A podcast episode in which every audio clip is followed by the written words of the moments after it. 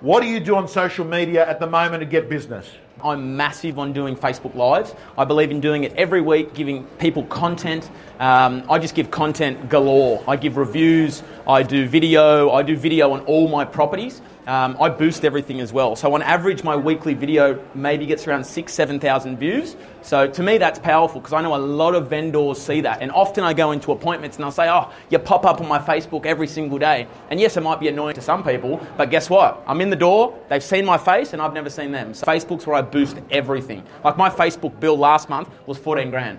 So 14,000 on Facebook. Yep. That was your bill. How much of that 14 grand did you get paid back? 10 was VPA. 10 was VPA. Yeah.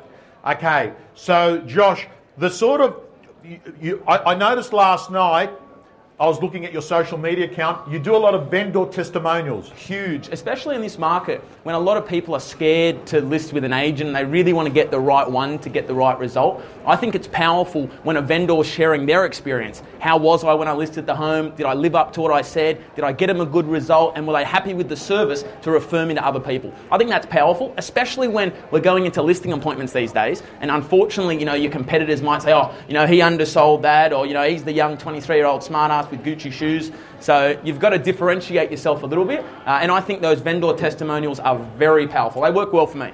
Per month last year, I was listing about eight per month, probably four from social media. Now I list between tw- 10 to 12, and I get about seven listings from social media. Purely, I saw you on Facebook, and if they don't see me on Facebook, they're seeing my letterbox drop. I do a thousand per campaign. They're seeing my signboard. They're getting everything. Or I'm door knocking on my associate on their door. Hi, just sold this. So all my business is cold. And I think in, the, in your first couple of years in real estate, it's going to be like that. I've got zero referrals. Um, so that, that's how I get my business.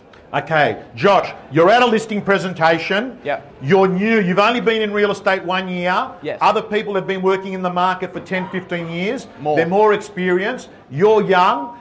Um, they look at you.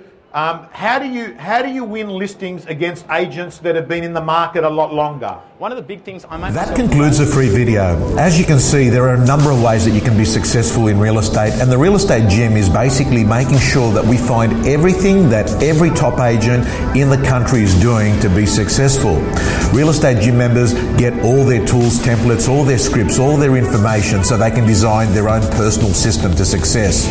The Real Estate Gym doors are closed. You can get on the waiting list for the next opening. Just go to realestategym.com.au.